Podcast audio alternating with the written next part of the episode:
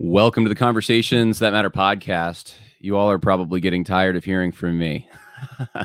this is the, I think, third or fourth podcast I've done this week, uh, live podcast. And there's actually two today. I haven't done two podcasts in one day in a very long time, but I just thought when I got up this morning and I looked at some of the things in the news that we needed to have a conversation about what's happening right now because things are degrading and tempers are rising at very high rates. And i i thought of the uh, scene in lord of the rings where uh, aragorn is uh, speaking with uh, uh, uh I forget which king, but the see that shows how much of a Lord of the Rings fan I am, I guess. Um, but he's, he's speaking with the, uh, uh, this king who's been under the dominion of Saruman and uh, says, War is upon you, whether you recognize this or not. And I'm summarizing, but that's the state we're in right now. War is upon us, whether we see it or not. And it's time to get with the program.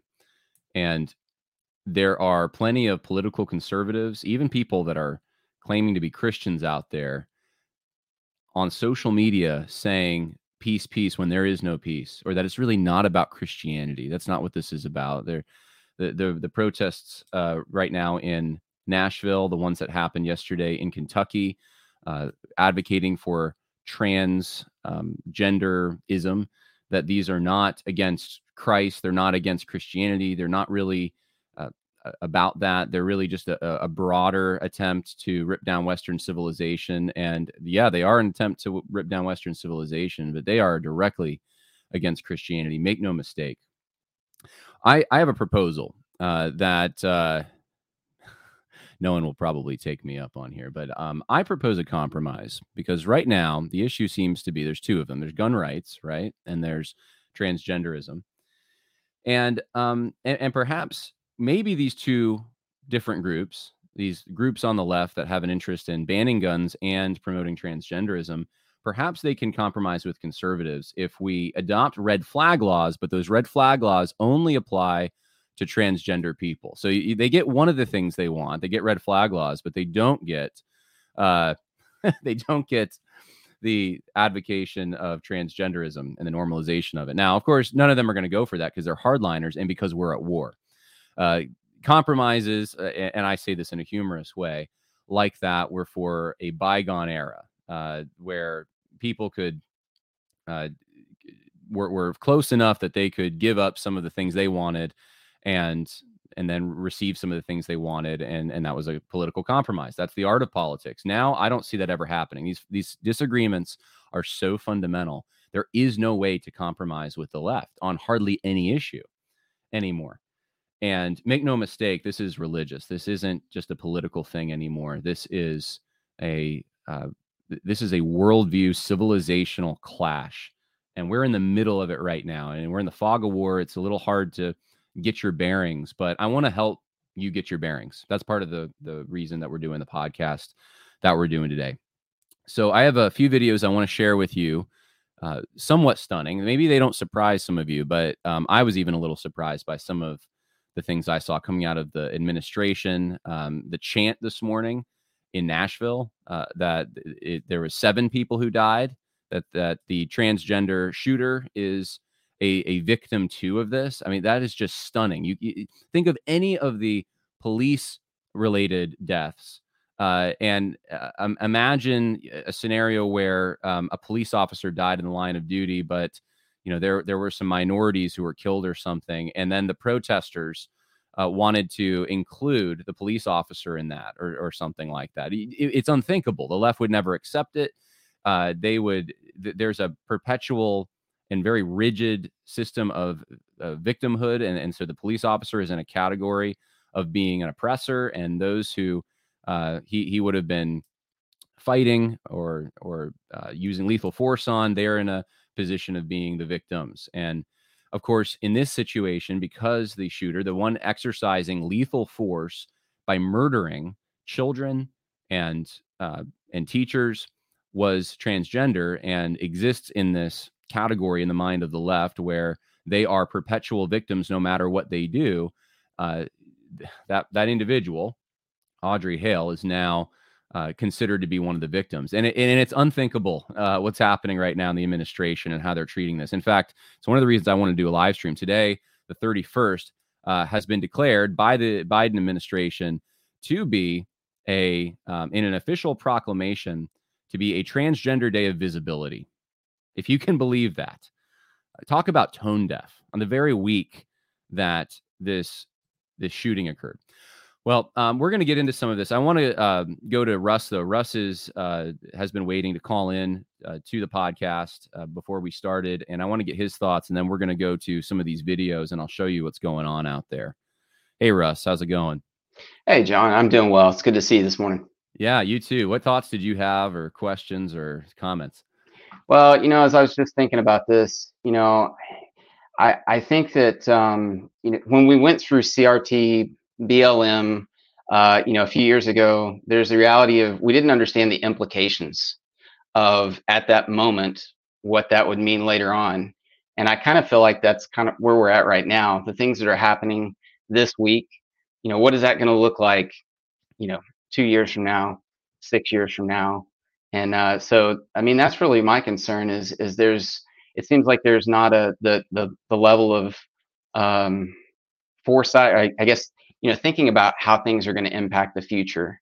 And so uh, I think people just kind of accepted, you know, well, things are just happening and and uh, you know it is what it is. But there there is definitely a level of concern that I'm hearing from you know friends in church and and you know we go yesterday I went up to uh, uh, up to church just to pick up my daughter, and uh, you know the first thing we're talking about is all the, the issues right now.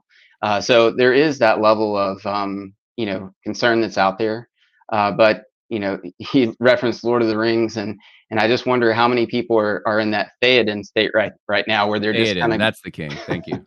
uh, glazed over. Um, but yeah, I mean, to me, that's kind of my concern. Just looking that's the question in my own mind is where are we going to be in in two years from now based off of what's happening this week and what you know what we're seeing here that's a really good point yeah and i think you're spot on with um, the fact that in 2020 many christians uh, and political conservatives tried to keep their head down uh, tried especially christians tried to sidestep it tried to even join with the revolution to some extent uh, from a safe distance and encourage it. And um, and they didn't know they, they were dealing with fire. And that fire has now crept into every institution, just about. Uh, we've accepted critical race theory, and that's what a lot of people don't realize. Some, some are, interpreting this as uh, the tide has subsided, and the issue is we're moving on to other issues. But we we are moving on to other issues, but it's because we've largely accepted critical race theory in our institutions. And just because there's not violence on the street doesn't mean that an objective wasn't fulfilled. It was. And now we're seeing uh, a similar reaction. Now, it's not the same. It's not at the same level of crime at this point or anything. And I don't know that it ever would be um, the same way, but it's the same on a social level. The uh, change to our civilization and our social institutions is the same, uh, if not worse. The, the transgender activism is getting into everything. And um, and this is so fundamental, and that's what I'm hoping Christians are going to wake up to more. Is they're seeing it. Race has always been a bit of an Achilles heel, I think, in the United States, at least for the last since the civil rights movement in particular. But um, this issue of transgenderism uh, doesn't have the same history, and people who might have been asleep on critical race theory hopefully are going to wake up on the trans the radical transgender ideology and what this is because it's demonic it is from the pit of hell i don't care if i'm banned for it for saying that because that I, I can't see anything um, even remotely tangentially related to this that's uh, acceptable for Christians to participate in at all. It is completely of of the devil, uh, mixing categories that should not be mixed. Uh, it's so so anyway. I um I, I think you're spot on with that, and, and you know I'm glad that at least you're having conversations. I think you're not alone in that. I think many are uh, this morning, and it's kind of like we woke up and um, realized the world we're living in and how out of control it is, and how little power. I think people feel small, how little power they have to do much about it, and uh, and that's what, what what I need to talk about later in the podcast. But um, but yeah, I appreciate it, Russ. Any other thoughts that you had? Yeah, I so tomorrow I'm so I'm an abolitionist. Uh, you know, support equal protection for the unborn. So tomorrow I'll be headed to Austin for for uh, equal protection. Um, you know, I was just thinking about how you know advocacy for equal protection is based off God-given rights. Um, but when you think about the trans movement, you know, it's based off of immoral rights, right? And the whole pur- reason behind that, you've just been talking about it, is because our you know our society's rejected uh, biblical standards, and now everybody kind of does what's right in their own eyes. And uh, so, um, you know, I think that as Christians, we we stand on the word, and we, you know, it's it's one conversation at a time, and yeah. uh, you know, one one discussion, uh, you know, whether we're talking about, um, you know, the trans issue or we're talking about the unborn, uh, it's it's going back to the sufficiency of Scripture, helping people understand what God's law says and His standards, and then you know, preaching the gospel, calling for repentance of sin. So I'm I'm looking forward to being together with with uh, some godly men in Austin tomorrow that'll be pushing for uh, equal protection. And uh, so if you guys could be praying for us, uh, you know, we're hoping that uh, uh, you know the lawmakers and and then just people everywhere are going to open their eyes to the you know to the Holocaust of abortion. Yeah, yeah. Well, I appreciate it, Russ. Thank you for doing that, and your reward is in, in heaven for that. And I, I do hope it's successful though here on earth that you're able to, especially in a state like Texas, get some uh, protection for the unborn. This is a clash of the culture of life versus the culture of death. There's no doubt transgenderism is on the culture of death. It is sterile. It is androgynous. It is uh, against uh, ra- the the uh, production and proper raising of children to be uh, valuable members of society. It, society dies if uh, it, the only reason that it's surviving just it's not and i wouldn't say it's thriving at all but the only reason is um, that uh, it hasn't done more destruction is because it's such a small percentage of the population that's transgender. That's growing. If you look at the stats for gen z it is startling what uh, and, and, i don't have them off uh, uh, in front of me right now but uh, it is a very high it's a, it's a jump like no other between any generation with the level of confusion over gender and sexuality. So, anyway, Russ, uh, hey, God bless. Uh, Pete, please pray for Russ as he goes out there tomorrow. Appreciate you uh, calling in. Yeah, thanks, John.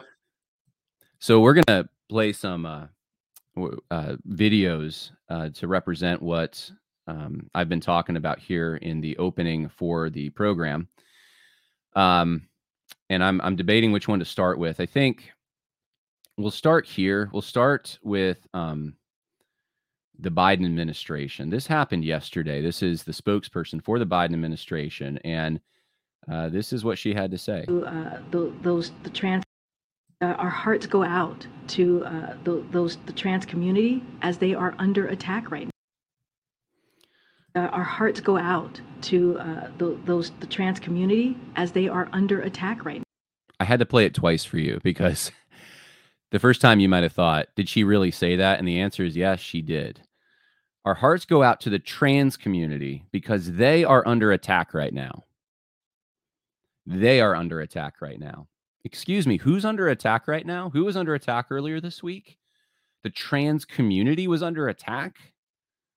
Who lost their lives in a shooting that now is is pretty accepted that the shooting was related to the fact that this was a transgender person who had an axe to grind with a Christian school. I don't know exactly what the relationship is there, but that is part of the equation in this. And Christians were murdered. There are parents whose children are not coming home and the trans community is under attack. Can you imagine them saying this? In any other shooting scenario, they never would, ever. This should jolt people out of the slumber and realize not just the unequal weights and measures that are being applied, but uh, the moral insanity of this. Who's attacking trans people? They're attacking themselves. Their suicide rates are are through the roof. And that's um, and and of course that's used to say, well, it's because people are pushing them towards it. Uh, that's debatable. That people are pushing them towards it. Uh, there, there's a mental health component. At least it, you were able to say that up until recently, that contributes to violent behavior, suicidal impulses, all these kinds of things. Uh, political violence. We just talked about that poll yesterday.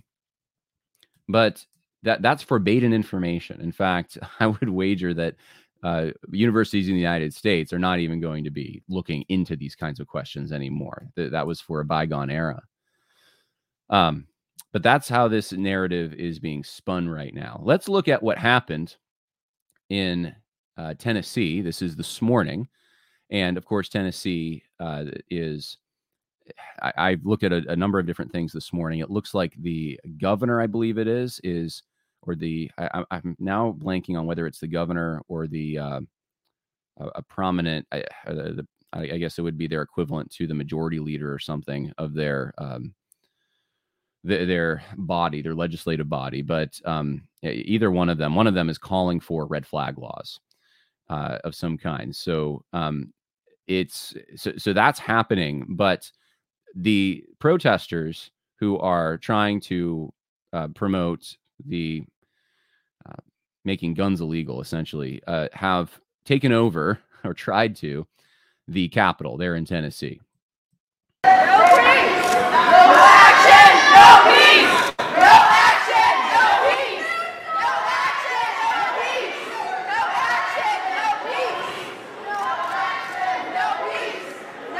So you have a protester there uh, somehow got into the chamber, and then you have people that are, I guess, in the gallery who are chanting "No action, no peace." This goes on for a while, and this was what was happening outside the chamber. Seven lives.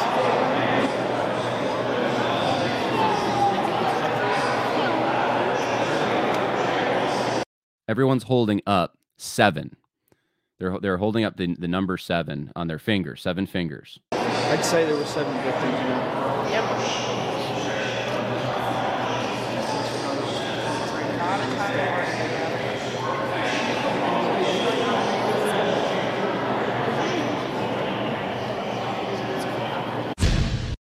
Okay, seven victims uh, of the shooting. So they're trying to include Audrey Hale in this. That uh, she, and I'll use the actual pronouns, was a victim of this. Not just the people that she killed, but she herself is a victim of this because the police shot her to prevent her from killing more people. So she's now a victim.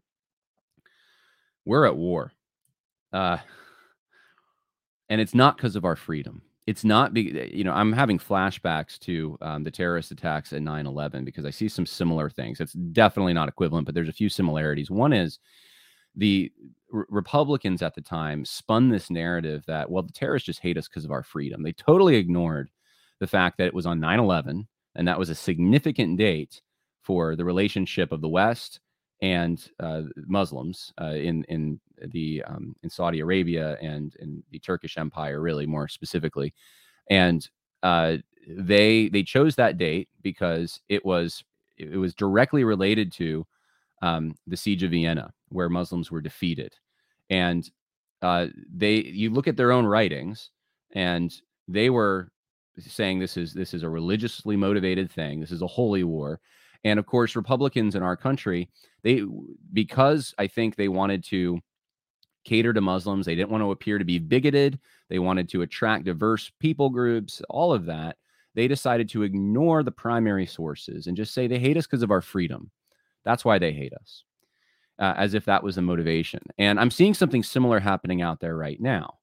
That Audrey Hale uh, and and not just Audrey Hale. I'm talking about the whole movement. The the what you just saw uh, that you know this is because they hate America. This and, and I think I don't know if that's a kind of a, a boomer con as I described in a previous video reaction or what that is exactly, but that's the wrong take on this. They don't they don't they don't hate us. They don't hate uh, uh, America because it's America or because it's tied to Western Civ or and they just hate Western Civ and they hate most of the people in that room were white, by the way. What do they hate?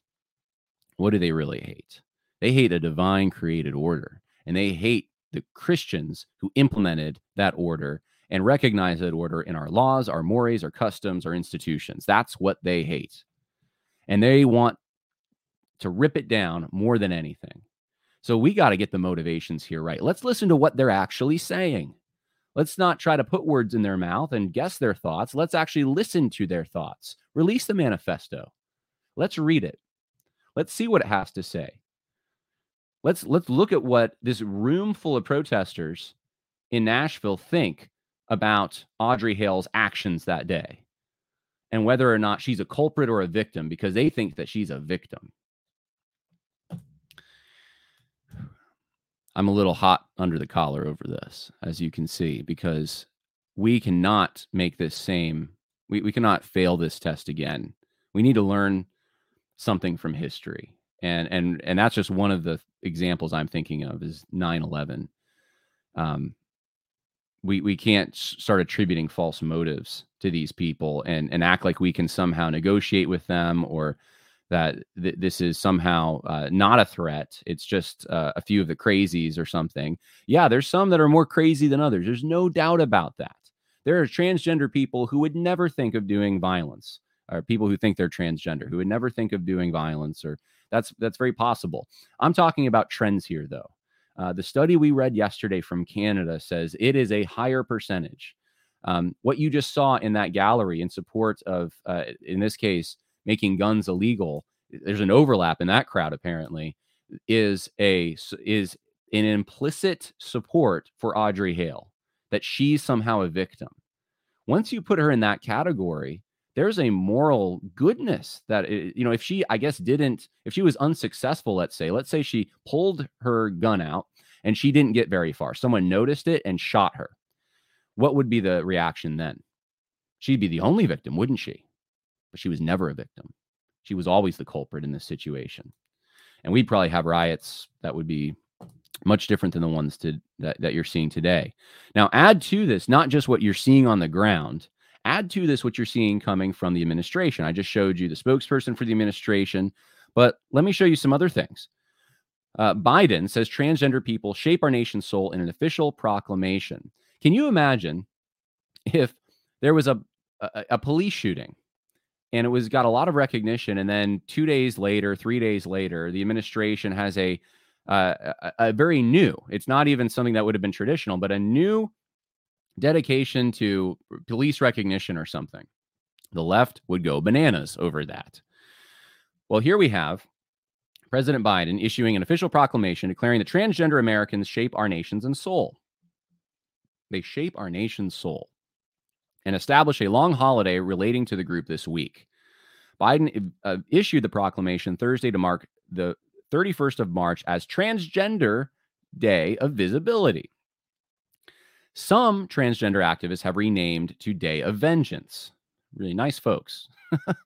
those uh, those activists. Transgender Americans shape our nation's soul, proudly serving in the military, curing deadly disease, holding elected office, running thriving businesses, fighting. Name me a demographic this doesn't apply to. You could say you could insert any almost any adult you know category of adulthood in this and they would be the same they serve in the military they today too many transgender americans are still denied rights and freedoms the president stated uh, continued. A wave of discriminatory state laws is targeting transgender youth. Terrifying terrifying yeah. Families and hurting kids who are not hurting anyone. I'm sorry who hurt a kid who is not hurting anyone this week? An epidemic of violence against transgender women and girls, in particular women and girls of color, has taken lives far too soon. This is absolute ridiculousness. Um, you could do this with any any of the things that, let's say, a child uh, imagines. They want to be uh, their fanciful imagination that uh, you know wants. They want to be a, a, an explorer or an astronaut or a cat, as some now apparently want to identify as. And any uh, attempt to keep them from expressing that in an orderly fashion and promoting self-control and responsibility you could label that the same thing. You could make you could insert that and make joe biden's argument here is that there's a wave of discrimination. They're not allowed to be cats. Even though they bark like dogs and they meow like cats you're not allowing them to have litter boxes in the bathroom and you're not allowing that our states aren't recognizing this important that it's the same kind of thing. It's of the same nature. Um and trying to accommodate these these fanciful interpretations of themselves. Uh, so so this is Joe Biden yesterday. This is the administration. This is the president of the United States uh, doing this, and then not only that, they released a, a uh, I don't know what you would even call this um, evidence and action to support and affirm LGBTQI youth moving beyond change efforts. So it's it's an activist guide really, and this was released yesterday as well in conjunction with all of this.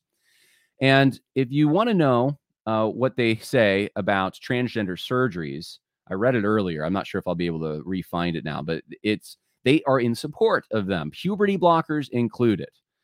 Maybe I can find it. Um, and I, I mean, this is just this is nuts. Uh, let's see if I can find the actual. Here, here it is. Medical gender transition. This is from the White House. This isn't a think tank on the left. This is the president of the United States. This is the administration releasing this. Gender affirming medical care is often medically necessary for individuals. Necessary, not a convenience, not a preference. It's necessary. Just like if you went into the doctor because your arm was bleeding and you needed surgery, it's necessary. Look at the category we're putting this in.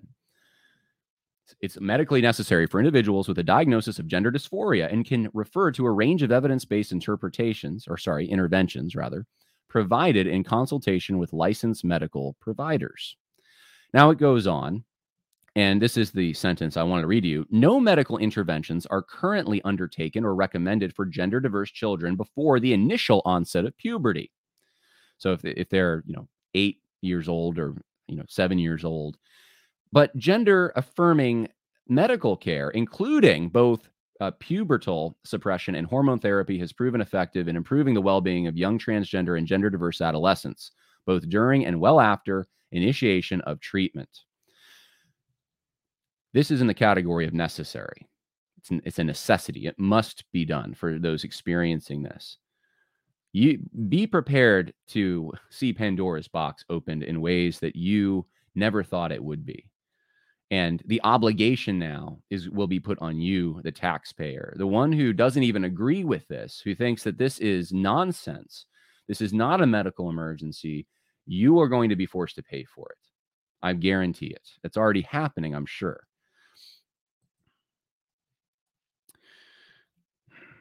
Three state Democrat lawmakers apparently joined those protesters that you just saw in the Tennessee state capitol. So that's great. You have a political party with elements of it that cannot maintain self control or dignity uh, and want to disrupt the legislative process. Uh, that eh, I mean, they they haven't even had the opportunity yet to make the arguments, and they're already doing this. Um, this happened yesterday in the state of Kentucky. Pro trans Kentucky protesters arrested after swarming state capitol amid House vote to override Beshear's veto. Nearly two dozen people were arrested and cited for criminal trespassing at the Kentucky Capitol on Wednesday after protesting a bill in the bluegrass state pushed by Republicans to ban transgender procedures for minors. Now, I'm just thinking about a little event known as January 6th that we were subjected to reruns of for years. And I'm wondering whether or not what just happened in Kentucky is in the same category as far as they they stormed the Capitol, right? They were arrested. They were trespassing. That's exactly what they did. And these are people that are advocating for transgenderism and the normalization of it. They want to prevent what Kentucky's doing to try to make this, uh, to, to try to make gender transition surgeries um, illegal for those who are under 18. Uh, I mean, this is what's this is what's happening, and and and of course, no media coverage of this in the same way that January 6th was covered. Instead, the day it happened, the very day it happened, the Biden administration makes the announcement I just showed you, advocating for transgender uh, quote unquote rights and uh, chastising state governments like Kentucky that would try to limit the expre- uh, transgender expression at the taxpayer's expense and uh, the uh, those who would prey on children see what's happening. Here's the uh, one of the people who got a lot of attention at that particular uh, protest in Kentucky. I don't know a lot more details about this person. I'm sure more will come out, but um, you know, this is more. This looks way more satanic, uh, satanic than the January 6th shaman. By the way, uh, way more. Uh, the shaman had a. I'm not defending the shaman, but more of a. There was an American Indian kind of, kind of. If you looked into his beliefs, it was kind of strange. He kind of had even a Christian kind of quasi Christian thing going on. Uh, this guy, let's just say he doesn't look it. This looks like a priest in Satan's temple or something, and um, and, and a lot of people, I guess, are coming to that conclusion. Now, I don't I don't know the whole background of this guy, but he's wearing uh, what looks to be uh, like uh, ram's horns or something, goat horns. Uh, he's got two sets of horns, um, in in a clerical kind of outfit, as if he's a priest or something uh, with prayer beads and, and so forth. But it's it's certainly mixed with a cultish kind of stuff, and um, and you can see all the people in there that are advocating listen to trans kids, trans people, this and that. What does the Bible say? This is the verse that's coming to my mind right now, and it, it's from John 15. There's there's a certain element of this that shouldn't surprise us. John 15 says, "If the world hates you, you know that it has hated me before it hated you." This is Jesus talking. If you were of the world, the world would love its own. But because you are not of the world, but I chose you out of the world, because of this, the world hates you. Remember the word that I said to you a slave is not greater than his master. If they persecuted me, they will also persecute you. If they kept my word, they will also uh, they will keep yours also. But all these things they will do to you for my name's sake, because they do not know the one who sent me. If I had not come and spoken to them, they would not have sin, but now they have no excuse for their sin. He who hates me hates my Father also. If I had not done among them the works which no one else did, they would have not have sin, but now they have both seen and hated me and my Father as well. But they have done this to fulfill the word that is written in their law they hated me without a cause. Now, this is 2,000 years ago. This is Jesus talking to his disciples before his death. But there's some parallels here. The hatred that the world has against Christians is directly related to a conviction they have over their sin because we remind them that they are under judgment, that they are in sin, that what they're doing is wrong, and they want to justify it and they want to jam it down the throats of everyone and using the force of the government if necessary that what they're doing is acceptable and should be normalized because they are fighting inside themselves uh, the the idea that what they're doing is wrong because in the back of their mind they know it.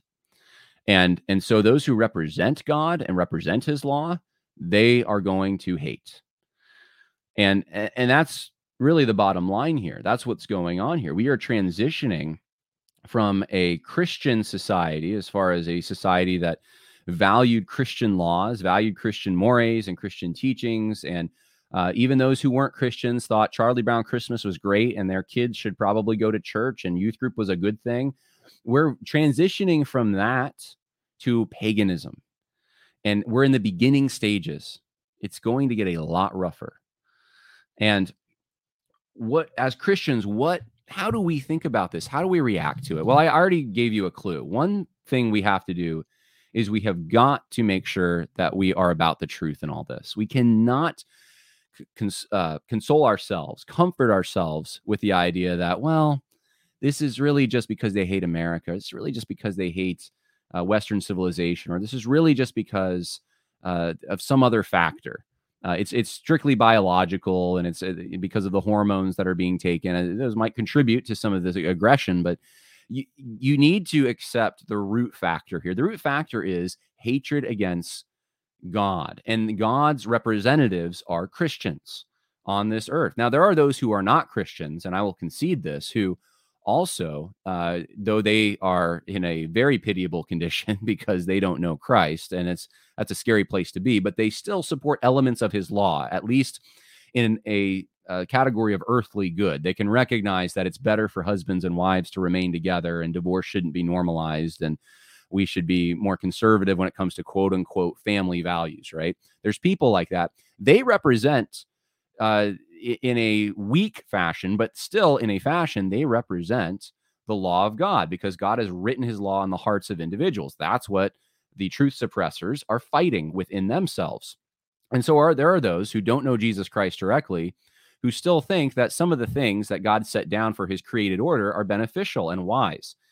They're going to be lopped into this too, but they will not be hated as much, and they are not hated as much as those who are true believers in Jesus Christ, who represent him so closely, who look like him, who act like him, who behave like him in this world, and who aren't afraid to go up to people and share the gospel and provide the hope that they have a hope that means that they don't that people do not have to spend eternity under the judgment and condemnation of God, but they can experience forgiveness in Christ through repentance and faith. They are those people are the ones that are hated the most. And many of you listening are in that group. so that's the first thing. Know that you're hated by those who want to justify their sin. They love the darkness. All right. And it doesn't have to be any more complicated than that. Right. Uh, number two, I think so. That's, that's that's an important number one. But number two is you need to take inventory. All of us do. Many of you already have, and if you and, and I just want to encourage you, if you have, good job. Um, Russ calling in and telling me he's going to go to the Capitol tomorrow to advocate for the unborn. Good job, right? Get involved. It doesn't mean that you need to be an activist like the left is an act. They're activists, but it does mean because uh, they they that's their religion. They give their entire life to it. But it does mean that with the resources that you do have, you need to think about what's the best way to invest these things, the abilities, uh, the money, the time, everything that you have. How can I best invest this uh, for the kingdom of God? And and that's going to look different for different people, but you have way more. Uh, no matter who you are, really, you have way more clout and authority on the local level than you do anywhere else. Now, there there is a certain maybe exception to this. A prophet's not known in his own village, and there are people who uh, they're not taken as seriously because everyone knows them uh, and grew up with them, and and so forth. Um, in general, though, you are going to have way more uh, ability to persuade people to advocate for things on the local level than you are on the national level or even the state level. And so this means that you can, even if the environment in Nashville this morning is kind of dismal, you can make sure that wherever you live, if you live in a place that hasn't succumbed to that yet, is preserved through, and, and, and that may be running for the town board or something. I don't know. It may not be political. It may be we just need a really good church in this area. And without a good church, we can't really do much. Maybe we should be part of an effort to start one. I don't know. You're going to have to figure that out.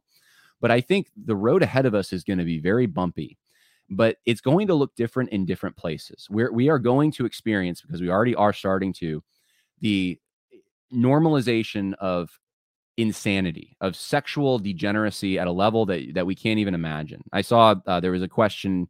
Uh, I think this was earlier this week. There was there was a uh, hearing.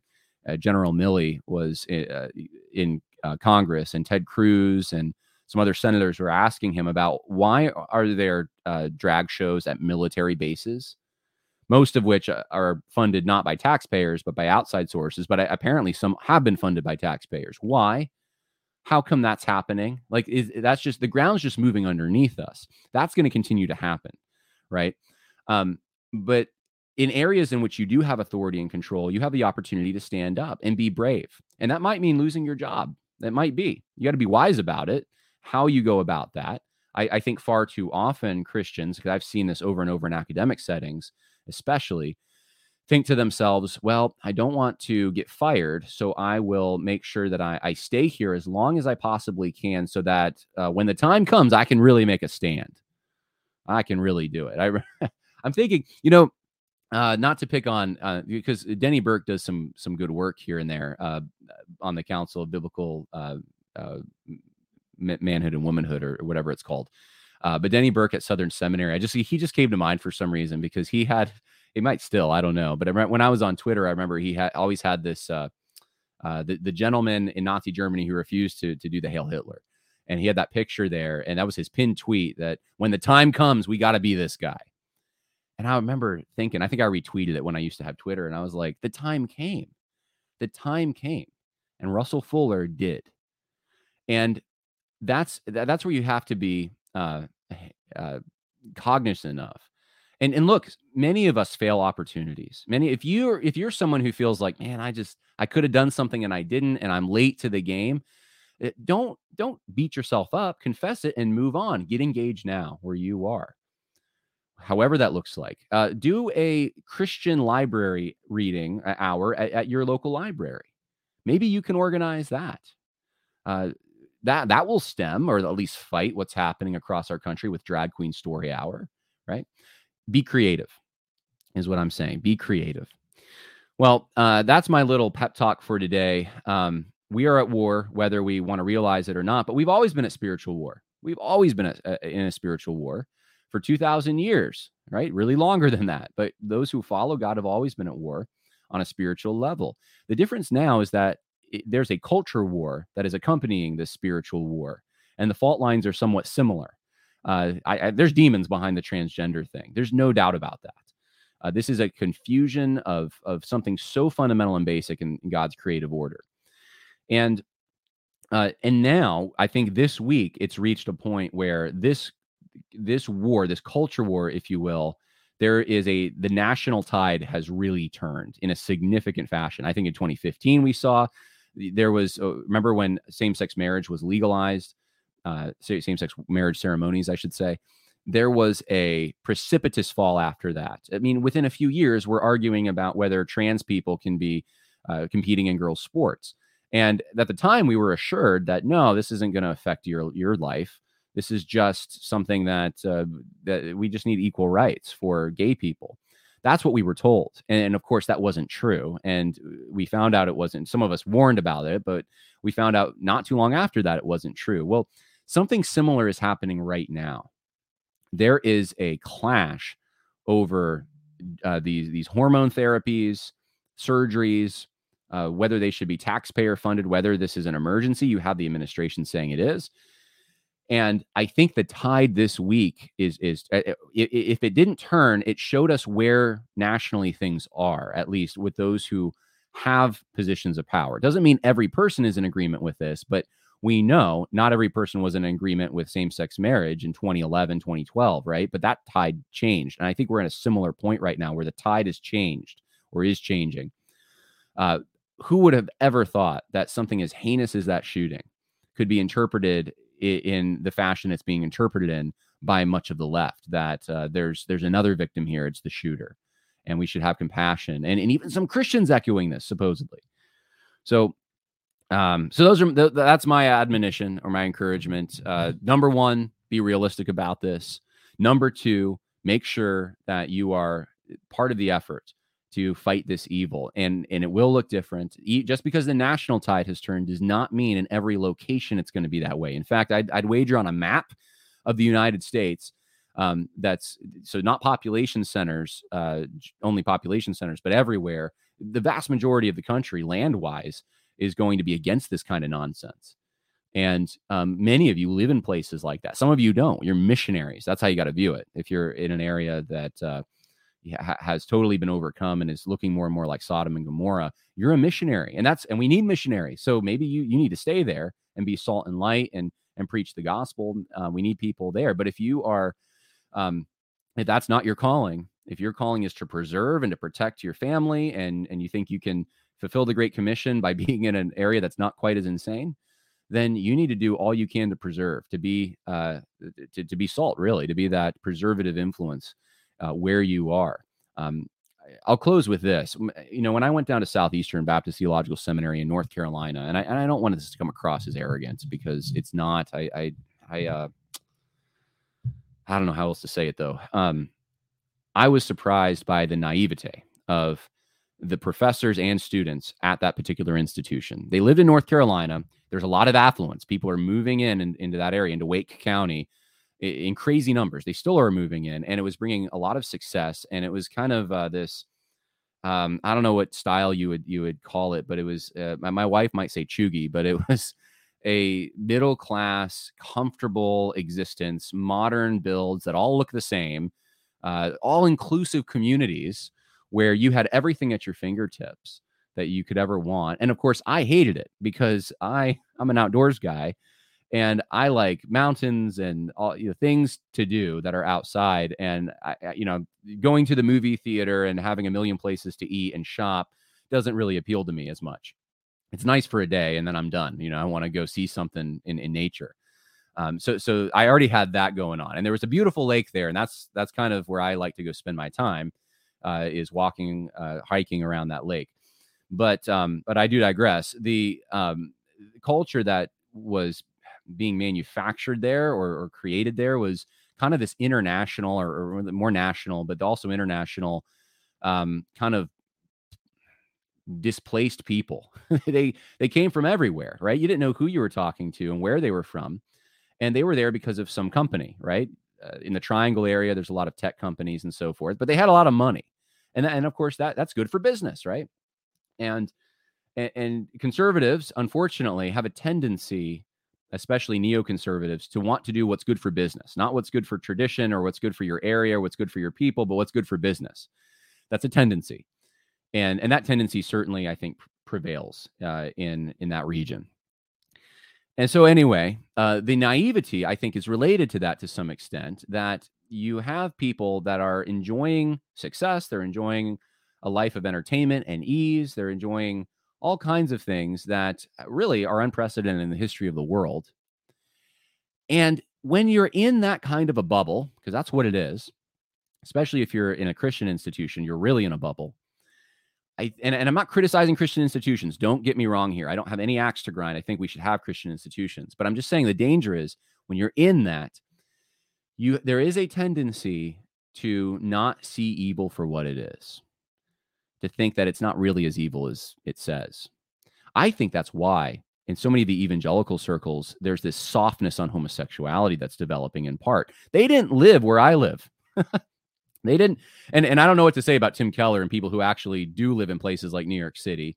They they just think that they can accommodate somehow. There's some strategy they can use to for homosexuals uh, and and L, the LGBT community, whatever. It's not a community, but the, that group uh, to somehow view them favorably. That that's a deception. It's harder though, I think, to deceive someone when they're staring it in the face. When they see, because like like I've seen um, in, in the area that I live, I've seen on college campuses in the area uh, the LGBTQ stuff go crazy. I mean, people, I see it in the way people dress. I see it in the, all the awareness shops and uh, witchcraft and and all the the paganism that's ar- around me right now. I mean, it's growing at an exponential rate. It seems. I see it at. Um, I, I see it even down the street from me. I live in a, an area that traditionally has been apple country. It's a farming area, and now there's just big mural with rainbow flag and they and lesbians walking and with a heart and, holding hands. And I mean, this is this is so fast. And it's being normalized and it's being weaponized. Uh, I saw this at my church a year ago with Moms for Liberty wanting to use the church uh, uh, for a public event to specifically go after pornographic material being at the taxpayers' expense being pumped into our schools. And that was a a you would think that that would have broad support, but in, in fact they were defeated, and there was uh, threats online against the church for hosting it. And then going into the archives of, hey, what does this pastor say about homosexuality? This is right in front of me. I can see it's a war where I live. And it's easier for me to see that. But it's harder when you're in a place where, like Raleigh, North Carolina, perhaps, where it's just there's a lot of eh, that hasn't been normalized as much. Um, you're not pulling into the state park and seeing rainbow flags everywhere or going to the shopping center and seeing rainbow flags everywhere yet. I see it. I see it on a daily basis where I am. Everything is a rainbow flag. Everything's a, tr- it's not rainbow now, it's a trans flag. Um, we can't be naive to this. We have got to see where this leads. And we have to believe what the Bible says about this that this is the result of a twisted uh, worship of creation and rejection of the creator if we can see that we we all we, we can know for 100% certainty if you're a christian that this is going to lead to all the vices described at the ends of romans 1 that you don't if you don't want chaos if you don't want the insanity that comes with this and the breaking down of the family and the increase in crime and all the other social maladies that accompany this, then you need to nip it in the bud. That's my encouragement for those who live in red areas. Okay. Uh, lots of people weighing in and uh, really great comments out there. I think this is actually spot on. Uh, the church is all about loving them, and it's not really truly loving. It's not loving when you tell your child, uh, you can go and eat all the sweets that you want to eat, right? It's not loving to let someone just follow their base desires. Um, any questions, any comments? Uh, now is the time to leave them because we're going to land the plane here uh, in a moment. And later on today, there'll be another podcast about the if gathering. So you get two for one today. Um, someone said just said I'm in uh, Northeast Raleigh and I'm horrified how the churches have caved. Yeah, no kidding. Uh, we had to leave Summit Church, that's where J.D. Greear preaches, and Southern Baptist denomination because of poor leadership. God help us. Oh, I have stories that I can't share, unfortunately, even on this podcast about Summit Church, and I and I wish th- this is one of the frustrations I've had for a while is that there's a lot of people with great with stories, with insane stories about what's happening at some of these churches, and they'll come out and and or, or they'll tell me about it, and I'm like, are you willing to be a source? Because I, I if I don't have any source, I can't go out there and talk about it and and some people they can't that that's their and some people that they're afraid to and um i know eh, just from living in that area and being connected to people who are still in that area um there's a lot of bad stuff behind the scenes at many of these churches uh, you would be surprised um we are fighting this in Cypress, Texas, and the capital, Austin. I was in Austin not too long ago, and you got a fight on your hands, by the way. You're in a red state, but it is getting blue. And it's exactly what I said earlier. Conservatives, neoconservatives, unfortunately make decisions that are good for the bottom line for business, oftentimes at the expense of the morality and the safety and the well being of their people. When uh, Governor Rick Perry decided to try to court Silicon Valley and other major companies in Wall at in Wall Street to come down to Texas because he's going to give them cheaper taxes and and that's going to boom the economy. Well, he was right about one thing. It'll boom your economy in the short term and then you're left with the long-term effects of a bunch of people from California and New York living in your state who don't share your the values of your state and they are going to vote against those values. And that's why Texas in large part is becoming purple. It's not the only thing. There's illegal migration. There's the fact that just Gen Z is is liberal eh, eh, or progressive in general. So you got all these factors, but um, but man, um, the California, yeah, someone says the Californication of Texas has been a huge detriment for sure. Yeah, there's no doubt about that. Um, eh, this is why I I I think states like if you are truly wanting to live, and, and I'm not just saying conservative politically, I'm saying you want to live traditionally, okay? Uh, the way that your grandfathers, most of them or great grandfathers, would have lived. Not not with, in regards to technology, but in regards to your outlook on life in general. You want to be the person who's sitting on the front porch. That's a very American thing, by the way, front porches. And uh, you, you won't see that in Europe. and and you want to be sitting on your front porch shelling peas, or if you're not agrarian, you know, sharing a a good conversation with someone, playing the guitar, whatever, and enjoying that kind of a community life. Uh, you want to be uh, involved in the local institutions in your community, whether that's the firehouse or the church or whatever. Uh, you want to live that traditional lifestyle, right? That uh, uh, somewhat of a pre-modern lifestyle in a way, uh, a lifestyle that values sees people as people and not numbers, and takes pride in your craftsmanship. And you, people know what I'm describing. It's not just a Norman Rockwell world; it's a world that used to actually exist. It had problems because every person has sin, but it was it was superior in some ways to the world we're living in now. And you want to preserve that way of life.